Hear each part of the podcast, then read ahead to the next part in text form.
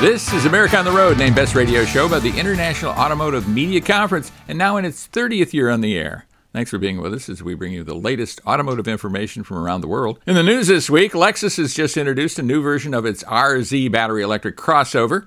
It offers more range and a lower price than the previously introduced RZ 450e.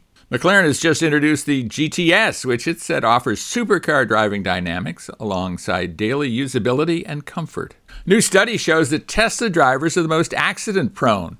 The drivers of other brands are in for some criticism as well. We'll have the details. America on the Road is brought to you by DrivingToday.com, your testdriver.com, emlancy.com, the publisher of my latest book, Dance in the Dark, and Mercury Insurance.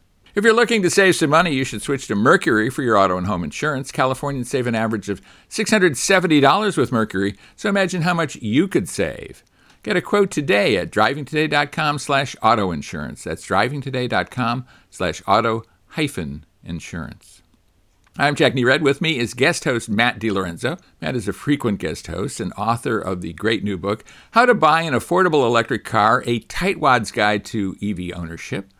He's also the former editor of Road and Track magazine. He and I worked together at Kelley Blue Book for many years. He's a terrific guy and great on the program. Welcome to the program, Matt. We appreciate it. Thanks for joining us. It's great to be here, Jack. Have you completed your Christmas shopping? You're all, all set for Christmas? It's uh, you know a couple days away. You know, I am. Good for you. As you get older and your kids get older, I think it somehow gets easier. I'm not fighting for the latest Lego uh, set or anything like that. Yeah. So yeah, I'm good. I'm All's glad. good. I'm glad you're good. Yeah. My wife handles most of this now. She loves to shop. I rarely leave my desk except when I'm driving cars, so uh, it works out well. She Yeah. she handles a lot of that, and off we go. What vehicle will you be road testing this week? You know, I'm going to talk about the Honda Accord. We've talked about the Accord before, but I got a lower trim level, and I want to talk a little bit about uh, when you're buying a car, what trim you get can really um, impact your ownership experience. So, um, so that'll be my subject today. We'll enjoy listening to that and uh, participating because I was driving a similar version, maybe even the exact same car that you were driving, that EX version of the Honda Accord. I'll be road testing the 2024 Toyota Sequoia. It's a full size SUV. My family and I drove the Sequoia out to the desert for my mother in law's Christmas concert. Wow. Interesting duty, right? Uh, gave us a great opportunity to use the Sequoia as it was meant to be used. I mean, isn't that somebody's dream come true to go to their mother in law's Christmas concert? Well, out in the desert. yeah, out in the desert, right? She's a voice crying out in the wilderness. Yes, you know? it was a voice in the wilderness, a voice in the desert. We'll tell you um, what we discovered coming up uh, about the vehicle, not about my mother in law so much. She's a lovely lady, by the way. This week, our special guest is one Matt DiLorenzo. You've probably heard of him, Matt. I think Uh, so. Yeah, we're going to do a year end review, and uh, we'll talk about what's hot and what's not, uh, and what has not been hot in 2023, uh, and uh, maybe our thoughts on the North American Car of the Year competition. It's coming to fruition now. We're in the, the midst of the final voting. Final voting. Uh, results will be announced soon, right after the first of the year. So, as jurors, we'll have a little bit more insight than maybe many on what could win. So, we'll talk about that. Before we do anything else, though, let's uh, talk about this news that we've announced. Lexus is introducing the RZ300E model. It's more affordable and has longer range. I think it's addressing two two criticisms of the vehicle, kind of just like that, right? I mean, uh, Right. kind of makes sense that they're doing that. Significantly less expensive, about fifty-six thousand dollars versus sixty-one thousand dollars base price. It's a front-wheel drive vehicle. Interestingly enough, what's your take on that? I think uh, they're probably addressing something that needed to be addressed. Yeah, you know, I think they, you know, with Lexus, it's a luxury brand, so you, you know, more is better, higher, you know. Uh, the the 450 was an all-wheel drive vehicle, and they were they were also going to try out some new technology, which didn't appear, which was like a steer-by-wire thing that was kind of funky. um, but I think by going front drive, I think that's one of the reasons the just having a two-wheel drive electric vehicle, it will go farther than an all-wheel drive. It's lighter you know it doesn't use as much uh, juice so uh, i think they need to do it i mean if they if the 450 is languishing on the lots bring out a cheaper one Yeah, cheaper with more range, and I think the more range m- might be the uh, trump card here. It's 266 miles of range versus maybe 220 or something 220. like that. Yeah. And uh, as a guy who drives an electric vehicle every day, you know Yeah. that, that that 40 miles probably makes some difference, doesn't it? It, it makes a big difference, and I and I think that that's that's one of the things that was kind of disappointing with a lot of these luxury SUVs that were coming out, and a lot of them had a range of around 220, 230 miles, and I think people are expecting a little bit more, especially when they're spending that kind of money. Yeah. Well, and you get the zootier versions of these, the more expensive versions, wh- maybe the all-wheel drive version, or you get the one with the larger wheels, and suddenly your range drops pretty significantly. Uh, Yeah. And Yeah. that's pretty unexpected, I think, from people. They they're thinking, man, I'm spending more money. I should get more range, not less. Right, right, right. So, you know, I think they're addressing that. Um, again, it's not a big part of their lineup yet, you know, and I, I think No. the big thing when you look at Toyota is that they are in the electric car game, but mainly they're really all in on hybrids. Yeah, and uh, maybe we can talk about that when we talk about uh, you know what was hot and what was not this year. Mm-hmm. I think there's uh, a lot to be said for that. This is a pretty good vehicle. It's certainly well equipped vehicle as you might expect, and for a luxury brand vehicle, I guess fifty six thousand dollars isn't isn't that big a, a stretch. Comes in two grades, premium and luxury. Starts with 18 inch wheels. As I say, when you add uh, wheel size, go up to 20 inch wheels, you lose, I would say, a significant amount of range. Um, Right. It's an interesting interior. I think you've driven this uh, as well as Right. I. I think we were both on the launch, if, if memory serves. But you know, what's your take on the RZ overall? Well, it's a nice vehicle. I mean, from a size perspective, it's just a little bit bigger than the NX, which is their kind of entry level uh, compact SUV, but it offers the room of the larger RX. So it's a really nice kind of tweener vehicle.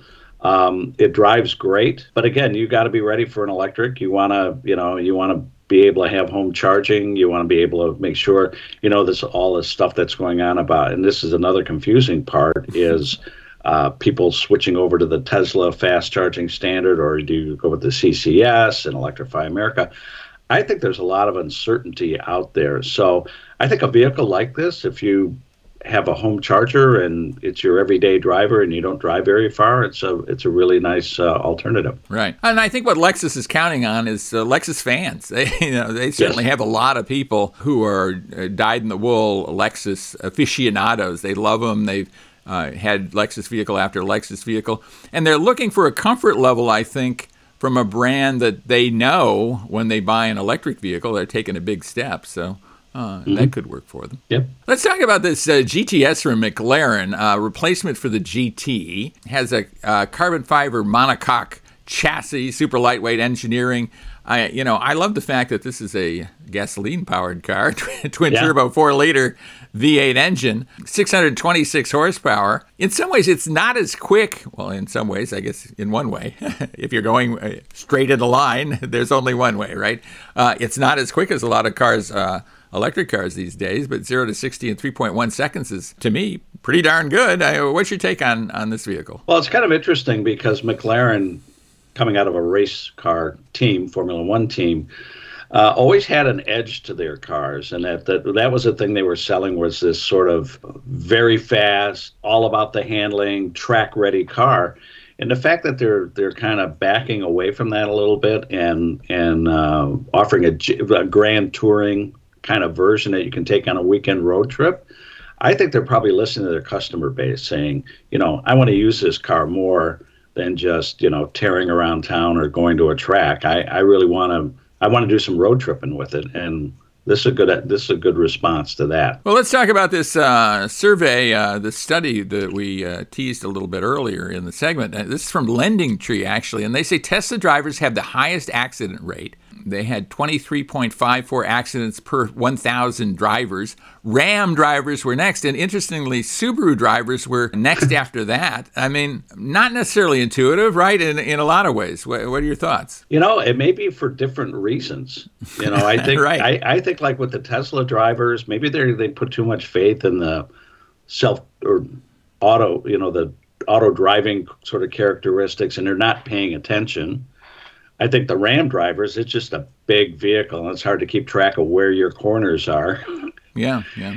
The Subaru one, I don't know. Yeah, I mean, one that's- kinda- that's hard I always figure. thought that those kind of people were kind of cautious and careful, and you know, it was sort of the Birkenstock you know crowd, but yeah, maybe they're well, older maybe, drivers. You know, maybe they're paying attention to other things, or uh, you know, Yeah. who knows? Ram had the worst drivers overall. This, according to Lending Tree. So don't blame us. This is the Lending Tree survey. I'm not sure exactly how it was done, but I thought it was interesting. Another one that I thought interesting too, before we get out of this, is BMW drivers have the highest DUI rate by a wide margin. I'm like, huh? Wow, Yeah. Who would have guessed? party on. and uh, drivers of Mercury, a brand that uh, you know is not being sold Doesn't these exist. days, uh, were the safest drivers, the best drivers, depending on how you. They're dwindling in numbers. That's Yes, why. exactly. So I'm not sure who did this survey, but uh, we thought we'd bring it to you, and you can take it for what it's worth, which might be worth a lot, might be worth not that much. But when we come back, we will have vehicles that are worth a lot. The Honda Accord, we'll be talking about the new 2024 Honda Accord and the new uh, Toyota Sequoia as well. So stay with us for that with Matt DiLorenzo. This is Jack Nerad with you. Thanks so much for being with us. And stay with us. We'll be right back right after this. Welcome back to America on the Road with Matt DiLorenzo. This is back with you. And it is road test time. And uh, we're North American Car of the Year road testers uh, here. You have a couple of the jurors uh, testing at least one vehicle that uh, has qualified for North American Car of the Year consideration. It's a finalist. And Matt, you were driving it. Is the Honda Accord? Tell us about it. Well, I had driven the Honda Accord touring at the drive we did in um, Ann Arbor in uh, October. And uh, they wanted to send another one, and I got the EX trim level, which has the one and a half liter turbo four cylinder engine, a CVT, a front drive. Uh, the upper trims are hybrids with a two liter normally aspirated engine. So I wanted to I wanted to experience the range. And you know the um, the EX, the powertrain, gives you almost the same amount of horsepower. It's 192 versus 204. The area where the hybrid shines is in torque. It, it, it has almost 40 more pound feet of torque, and it, it, it accelerates a lot quicker in the in the hybrid. But I found the EX was a perfectly capable, comfortable car. Honda does a great job with driving dynamics. You know, the steering's light at low speeds, and then it the weight comes up, and it gives you really good uh, feedback at at at uh, road speeds. And it's a comfortable car. But I had a little bit of a problem with the EX trim level. and I'll tell you why. It, it has it doesn't have all the bells and whistles that the other car says. It's considerably cheaper. It starts below thirty thousand dollars. Uh, you only get a seven-inch infotainment touchscreen, which is good and bad. It's smaller, but the good part is you get more knobs. Now, on the upper, you know, the Big 12, you, you're, I, and I, that's a big bugaboo of mine is that the the uh, controls are, um, uh, you know, the touchscreen. It, it it's a distraction to me. I like having more buttons and switches, and you get those in the EX. But the uh, front seats, I had a eight-way adjustable front seat for the driver, and then on the passenger side, it wasn't. It just had a fore and aft adjustment, and the seat is like right down on the floor. And uh, my lovely wife said, "This thing, it, I can't raise the seat," and she felt like she was sitting down in a bucket, and you just can't raise it up. And and if you want to get an adjustable passenger side, you have to go up another trim level, which can cost thousands more. But this underscores the fact that when you're shopping for a car, look at what each trim level has, and make sure you check out things like the seats and And the passenger seat, like you might drive Right. and sit in the driver's seat. Right, but you odds are you will, but you might not sit in the passenger seat, right? Exactly. And and again, you're making a decision on a vehicle that's, you know, you're going to have for a bunch of years and if you're not happy with something that you discover after you've bought, you know, you bought the car, that's not a good thing. So, Right. Well, I did like the EX, and uh, like you, I wanted to drive a, a lower trim level, kind of more mainstream in a lot of ways. Although I think Honda, they're, they're expecting kind of a 50 50 split between hybrid and non hybrid. Uh, but still, that means 50% of the people are going to buy the, the ve- vehicle much like we drove. Right. Because I drove that as well. And uh, I think it's just a, a really nice large car. It's it's not very exciting looking, uh, either inside or out, uh, but extremely functional. in a lot of Right. ways, maybe because it's additional knobs, maybe even more functional ergonomic Yeah. than than the uh, the higher trims, the touring trim. Overall, I, you know, I liked it a lot. I think um, good economy, plenty of power. I the CVT did not bother me. It bothers a lot of enthusiast it's drivers, but it was pretty benign. Um, all in all, large trunk space. Put a bunch of baseball equipment in the back. I think uh, one of the one of the times I had it. So um, all in all, I, I liked it quite a bit. I give them credit. You know, that's a segment that um, there are fewer and fewer competitors every year. I think, uh, you know, there's a Camry, um, the Nissan Altima, and then you have the Koreans, the Sonata and the um, and the Kia in there, and they could just rest on their laurels. But every time they do make improvements, and and uh, you know, the car's a little bit quieter than the previous gen. It's got like we were talking about the the CVT is much better uh, than earlier iterations, and it gets uh, relatively good fuel economy. I mean, uh, you, you're looking at about uh, uh, 32 mpg combined with with the EX, so that's not bad for a car its size. It's a good. It's it'll fit five full size adults in comfort. Yeah, absolutely, in comfort and their luggage too. It's got a Yep. very large trunk. Well, I was driving a, a large SUV, full size SUV, a kind of old school SUV. It's not a crossover; it's built on a truck chassis, uh, and I'm talking about the uh, the Toyota Sequoia, the newest edition. I th- the newest edition after uh, you know 12 years of the previous edition. uh, you know that kind of thing. Just a, a, a darn good vehicle all the way around. Uh, 435 horsepower, tons of torque, 583 pound feet of torque, can tow up to uh, 9,500 pounds or so. It's got a, uh hybrid powertrain, so it does smooth out the power. I think that's one of the things we found about hybrid powertrains these days is they can apply that electric torque where you need it to smooth shifts and just make acceleration that much better. You don't need need a ton of power all the time. You need a, a lot of power in certain situations, and I think uh, oftentimes a hybrid is able to uh, provide that. This is a three-row vehicle, full-size uh, SUV, as I say. Uh, available with a TRD off-road package if you want, but I think most of these are going to be suburban runners out there taking kids to soccer practice and, and that kind of thing. And I found it extremely comfortable, very roomy. Uh, I like the uh, infotainment system now. I mean, Toyota infotainment systems have gone, come a long way since they've decided to take them on themselves and execute them themselves rather than leave it to others or leave it to uh, folks in foreign shores to do. Americans like their infotainment system in a particular way, and I think uh, this is, is uh, matching up to, to what we want. Um, I just think all the way around, maybe some people might uh, have a little bit of, I don't know, difficulty. It's, it's highly styled, shall we put it that way? There's a lot of creases, and you know the exterior is, is pretty busy. Maybe that's not to everybody's taste, but uh, boy, I I, see, I just like this vehicle quite a bit. Plenty of surface excitement, as we Yeah. used to say about the design. Right. But you know that that vehicle, those vehicles are really to us what the full size uh, station wagon was when we were kids, which were you know body on frame, V8 powered, big, can haul a bunch of people and a bunch of stuff.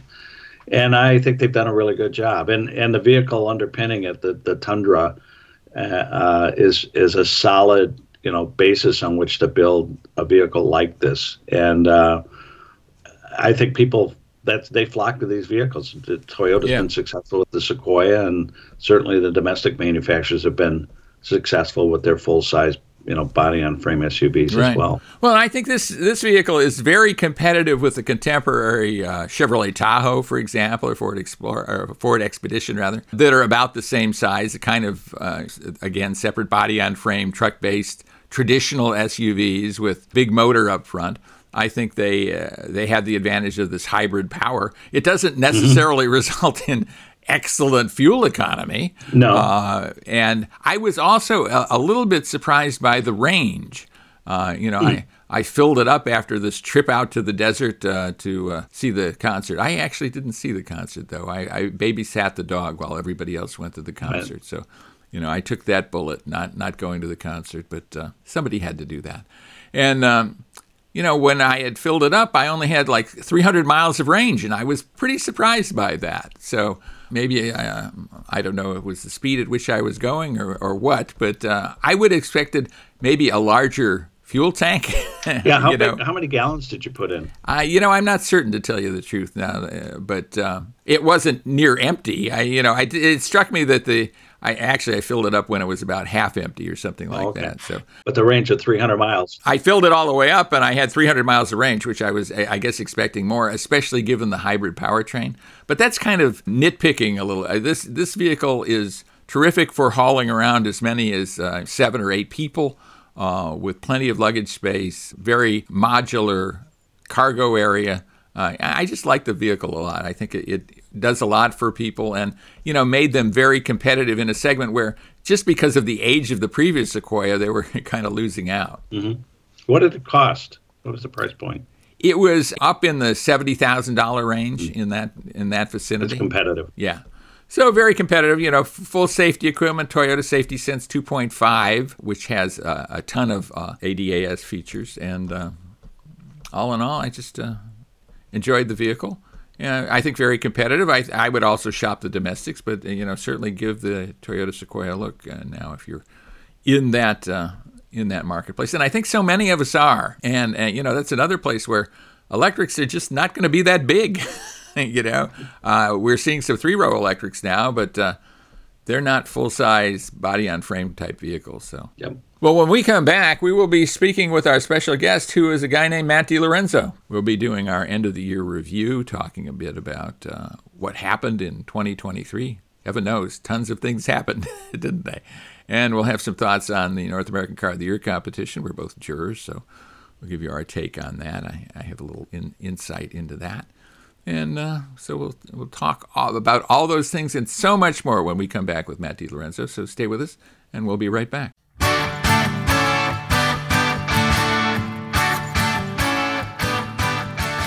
Inner peace, self respect, emotional fulfillment. Are you finding these worthwhile goals difficult to achieve? Are you looking for success and satisfaction in your job but not finding it? Are you thinking about starting a business but don't know what will set it apart from all the others? You can continue to struggle on your own, or you can unleash the undeniable power of the GR factor. I'm Jack R. Nerad, host of America on the Road. For years, I've found success in business and in my personal life by using the concepts I outline clearly in my book, The GR Factor. Your best self is inside you right now, just waiting to be unleashed. Inspiring all that is the best in you, the GR Factor will guide your journey, elevate your game, recast your relationships, and transform your daily life. If you want to change your life for the better, read the GR Factor. It's available at Amazon, Barnes & Noble, and at emlancy.com. That's the GR Factor by Jack R. Nerad. Thanks for checking it out. Welcome back to America on the Road with Matt DiLorenzo, Jackie Nerad back with you. We're so glad you're with us. We really do appreciate it. Thanks for being with us on America on the Road. If you like the show, please recommend it to other people. Pass it along. You can pass along our podcast. Let people know when you listen to the uh, show on the radio. We, we love terrestrial radio in addition to uh, podcasting. So that's terrific. We're happy to be on the Sports Map Radio Network station. So thanks for joining us. And uh, as I say, if you like the show, uh, subscribe to our podcast and pass it along to somebody else who might like it. And Let's talk a bit about 2023, a very eventful year uh, for the auto industry. Um, I think a lot of people thought it might be the year of the electric car.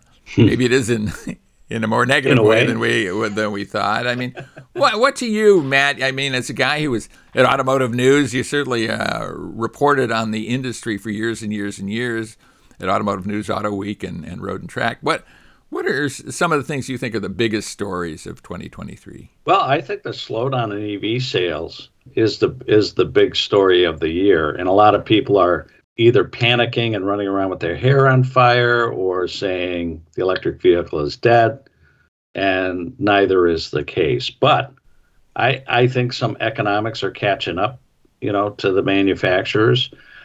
I still believe the the big key to the reason that things are slowing down is the affordability issue, and that's you know I wrote my book on how to buy an affordable electric car, the Tightwad's Guide to EV Ownership, and in there I even made the case, and I started this book two years ago saying there are only about eight vehicles under $40,000 in the EV, and it hasn't changed all that much. And I think that that's there might thing. be fewer. there know, might these days be there might be yeah, fewer. you have the Bolt. The Bolt is going to be going out of production at the end of the year. I, you know, uh, GM's promising to bring it back by 2025, but they also promised to have the Equinox EV here by now, and that's pushed off to, to 2025. So, you know, I, I think it's a great thing to talk about, but in terms of the reality, it, it, projects much larger than the, the actual impact on the overall market.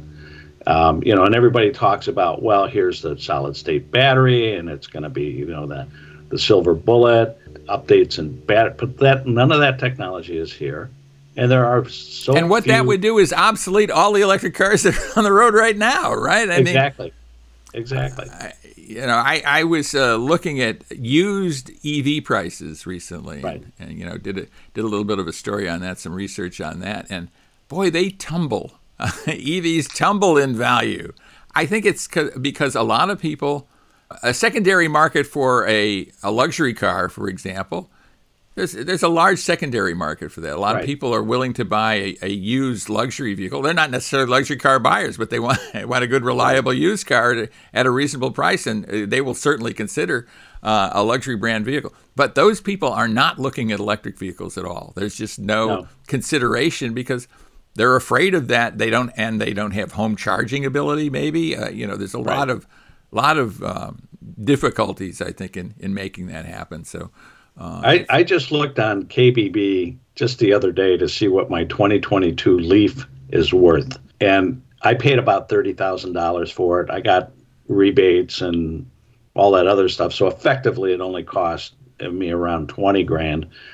But it only has ten thousand miles on it, and the best I could get for it in a private sale would be fifteen grand. That's half the value of the MSRP in just two years. Yeah. That's a that's a pretty big hit. So, but they still have a role. You know, I think people are discovering that people who certainly own EVs don't need convincing. They love them. I think there's a lot of curiosity over them. I was at the LA Auto Show during the public days talking to people about them, and they're they're they're basically the people were like, should I get an EV or shouldn't I get an EV? And then there were very knowledgeable people who could you know recite, ver- and they hadn't they hadn't pulled the trigger yet they're still kind of you know but they studied up and they know. So um, it's it's really an interesting market but the the i think the side effect of all this wailing and gnashing of teeth over evs is that hybrids suddenly are getting newfound respect. That people are saying well maybe i can get a plug-in hybrid that'll give me 40 or 50 miles of uh, of EV range, and then when I want to take that road trip, I don't have to worry about finding a broken charger or something out in the middle of nowhere or getting stuck. So to me, a dose of reality has been injected into the market, and it's electrification is coming. It's just not going to be here overnight, and it's not going to be complete. Yeah. Well, I think the latter is really important to uh, to look at. It's not going to be. It's certainly not going to be complete in my lifetime, and I expect Right. to go a few more decades. I'm hoping. Right. Uh, so we shall see. I think uh, one thing that really became clear to me in 2023 is electric vehicles are basically uh, for the luxury crowd. you know, though they're uh, for affluent buyers, they're for multi-vehicle households, mostly people who have single-family homes. They're not for every man and every Right. woman out there. They're just not, and we're not going to come close to seeing 100% adoption unless we have vehicles that appeal to pretty much everybody, and they're just not there. I mean, the the price point is high, Right. and uh, you know the the hurdles you have to jump to own a, uh, an electric vehicle on a day to day basis. You know full well what the, they are. There are some. Um, Right. Not everybody wants to deal with that. And I think there needs to be more um, emphasis on on smaller, lighter vehicles with smaller battery packs that may not go as far, geared more towards the urban audience. But until you can build a charging infrastructure that will work for apartment dwellers and condo dwellers and and people like that, you're just not going to see a significant bump in in EV sales. So um, it's coming, but it's going to take a while. Yeah. Well, so I think that was the big story. Let's talk a little bit about North American Car of the Year. I mean, we're coming up on it. Uh, we're in a place sure. right now where we have to have our votes in by the end of the end of the week. I think maybe your vote is already in, but mm-hmm. uh, you know my vote is not because I've got a, a couple of vehicles. Uh, you know I need to to drive before I make my final decision, or at least that's what I've decided to do. But there are three really interesting contenders for North American Car of the Year: uh, the Prius, the Honda Accord, and um, the Hyundai Ioniq 6. To me, that seems like kind of an old tech car. It's just like Kia EV6 all over again yeah. in, a, in a, a bit of a different form. Uh, but mm-hmm. w- what's your take? How do you handicap this field? Uh, to me, I, I, agree with you on the Ioniq 6. I my personal take is I find the styling a bit odd, a little off-putting. But the Accord represents sort of state of the art in traditional ICE midsize family sedan, and I give it a lot of credit. I, but I'm I'm sort of leaning towards the Prius for two reasons. One, it does represent the future. You know, the fact that they do have a plug-in hybrid and a regular hybrid. But the other thing is that they finally addressed the styling. it truly is a handsome car now, a car that you would be proud to own. I think before they were trying to make a statement with the styling, but it was just kind of either were you were in or out. Right. So um, well, and as a driver uh, of a Nissan Leaf, you certainly know about styling. I mean, yeah. yeah. the first one was terrible, but the new one is okay. no, I agree with you. I think it's a gorgeous car. Yeah, yeah. The current Leaf is uh, yeah. much better looking than maybe the original. More conventional. Frog-like uh, yeah. vehicle. What's your take on, on the trucks? I mean, uh, that's a conundrum for me. You have the Ford Super Duty, you have the the midsize Chevrolet truck, the Colorado, and then you have and I almost considered Etherware, the you know the Silverado EV, the Chevrolet Silverado right. uh, electric vehicle. I only Etherware because I don't see any, and it, it seems still right. off in the future. Yeah, you know, again, like the cars, they're three totally different approaches. Uh, one's a midsize uh, uh, truck, which I think is a very practical alternative to a full size truck. Um, you have the Super Duty, which Ford has done a tremendous job. You know, it's that's not a truck for everybody, but I, I give them credit for the drivability for the for a package that big. You know, so you know its primary purpose is to pull stuff. But if you're going to use it as an everyday driver, you can you can actually do that. So I give them credit. And and the same thing on the Silverado. I don't think it does anything that the Ford F one fifty Lightning uh, um, does. It Except maybe a little more range. I think a lot know, more range, significantly more range. But but again, the vehicle that is eligible is the work truck. and it doesn't have some of the coolest stuff that the Silverado exactly. EV has, right? So I, you know, I give them credit. I mean, I like the styling of it. I think the styling of the Silverado EV, it's kind of like the old Avalanche. It's it's basically a unit body as opposed to having a separate um, bed for a trunk. And they're promising to bring back the midgate that the Avalanche had with, but it wasn't on the work truck. So I, I give them a nice try, but maybe next time when the when the, the uh, a more consumer oriented Silverado EV is up for offer. Yeah. Well, I'd be fascinated to see what our jury of uh, 50 peers, I guess there's 48 others beyond you and me, uh, mm-hmm. decide on this. So we'll be seeing that soon in the beginning of January. We'll we'll talk about that. And when when we and when we come back, he said so articulately, uh, we will have listener questions and that kind of thing for, with Matt DiLorenzo. So stay with us for that, and we'll be right back right here on America on the Road. Welcome back, everybody, to America on the Road with Matt DiLorenzo. This is Jack. I think Chris T will probably be with us next week, and uh, Merry Christmas to him and his family, and Merry Christmas to all. We're just a couple days from that, that big day when Santa comes down the chimney, so uh, Gala Christmas greetings to everybody, and uh, and thanks to you for listening to America on the Road. We do appreciate it. Let's take a listener question or two um, before I get completely off track and uh, start talking about cookies and coming down the chimney and all of that stuff. Having a swig of milk, uh, all that. Here is a listener question from Brandon. He's in Mesa, Arizona. He says this: I'm about to buy a new vehicle, and I'm wondering whether I should get a regular car, a hybrid, a plug-in hybrid, or an EV. Which would you guys get? This is what Brandon asks. Brandon, it depends on what you do. I mean, it, it's a, it's it's your decision. You have to understand how you're going to use the vehicle, how far you drive. It isn't like I'm going to tell you I'd get a plug-in hybrid and you should go do that. Or you know, I own an electric vehicle, but maybe you're the wrong person to own an electric vehicle, especially if you're in the heat of the desert in Mesa, Arizona. Uh, let's say you like to go to the outdoors, you want to drive up into the Superstition Mountains. You may want a Jeep, you know. So uh, a lot of it depends on how you intend to use the vehicle. Is it your only vehicle? Is it a vehicle that you're gonna you're gonna drive every day, or is it a fun vehicle? So uh, there isn't a one. That's the beauty of the auto business is that there isn't a one size fit all solution for everybody. At least not since the VW Beetle, I think, or the Model T. Right, right. So and we don't live in the Soviet Union where every if you're going to buy a right. car, you have to buy the one car that they make, right? I yeah, mean, happily yeah. we, are There's not. so many choices, and and there are questions you have to ask yourself uh, or ask somebody else. You know, um, it, it's more of a conversation rather than just one question. Yeah, I always recommend that people buy a car that they love, right? Or, or yes. the kind of car that they love, the kind of vehicle that they love.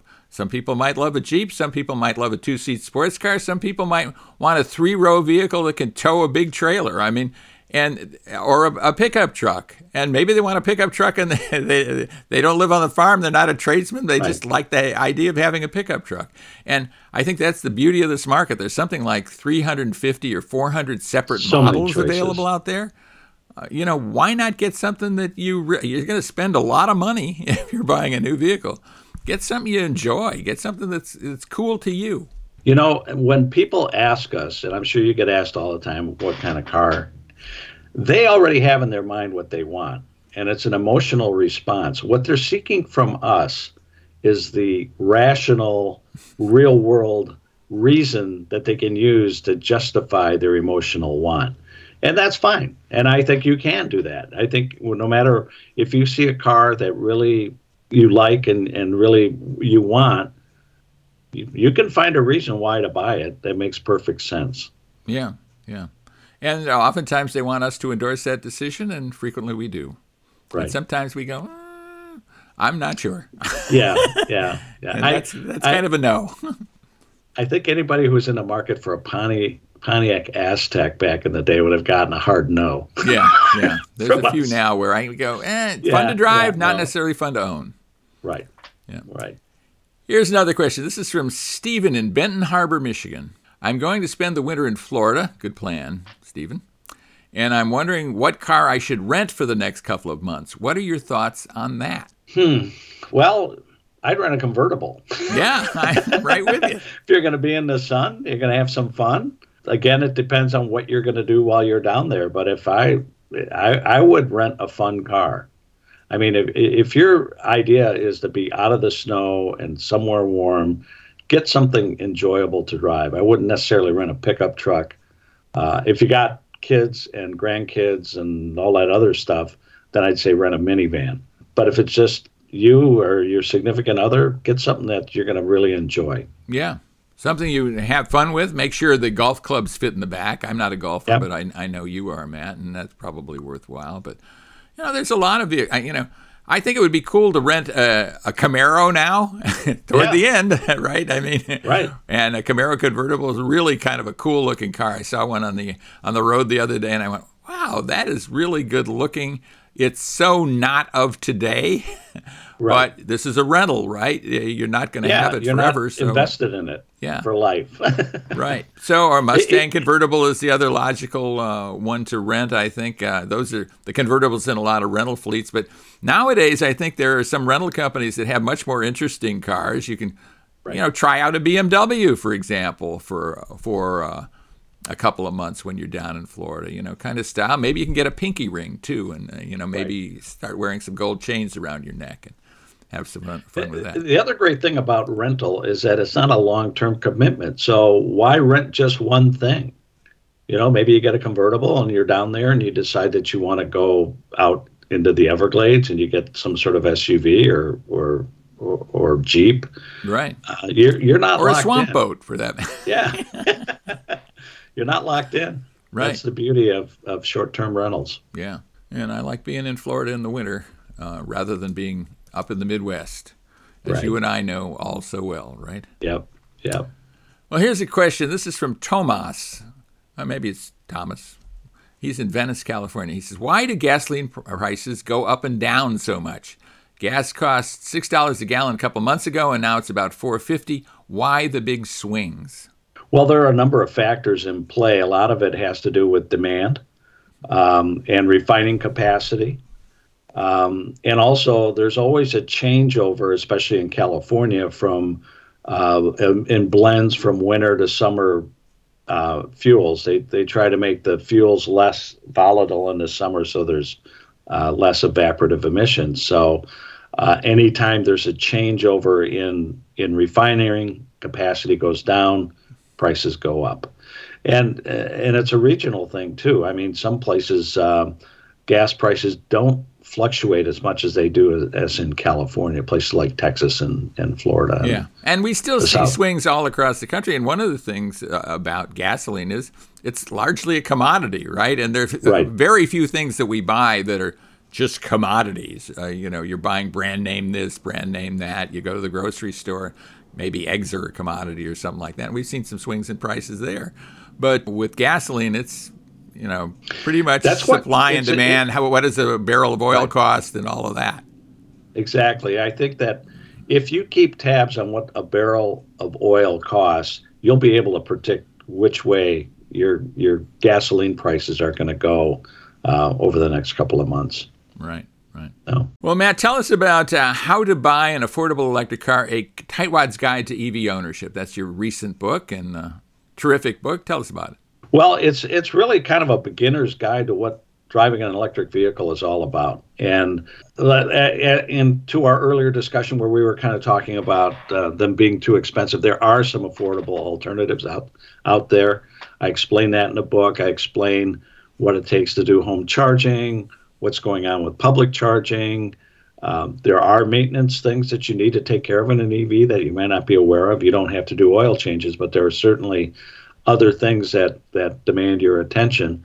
So I, I think it's a great sort of um, how-to guide to to if you want to go electric. If you're interested in the book, you can find it on Barnes and Noble and Amazon, or you can come to my website, tightwadgarage.com, and uh, order a book and get educated on EV ownership. Right.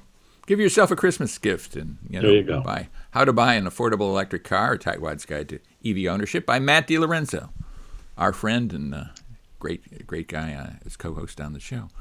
And if you're looking at books and on Amazon, you can check out my latest book, Dance in the Dark. It's a crime thriller inspired by true crime. For some reason, I have this passion for crime. I don't commit them, but I do study them, and um, I think Dance in the Dark kind of expresses that. So if you're interested in that kind of thing, it's a great late Christmas gift. Again, maybe it's a Christmas gift for yourself. Look for that in Amazon, both Kindle and paperback form.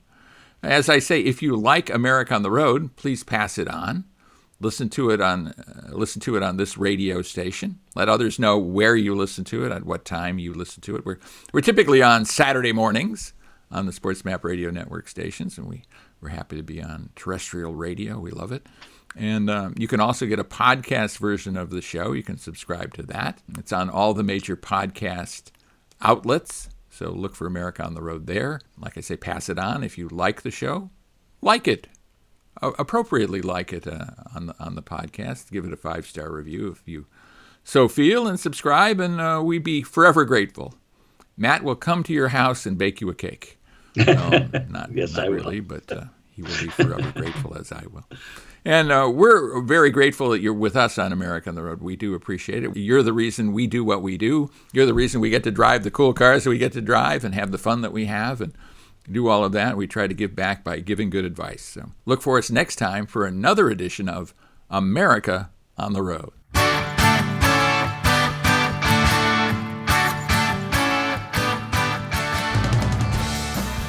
Hi, this is Jack Nerad, host of America on the Road. I'd like to tell you about my latest book, Dance in the Dark. It's a crime novel inspired by true crime. Many people have told me it is the perfect follow up to Fatal Photographs, my true crime account of the notorious Hollywood bathing suit model murder case. In Dance in the Dark, Jason Griffiths is a rock and roll drummer turned computer programmer who fears for his life, but he doesn't know why. After living a quiet life for years, suddenly his girlfriend leaves him. He meets the most beautiful woman he has ever seen, and within days he's wanted for the murder of a drug cartel enforcer, a murder he didn't commit.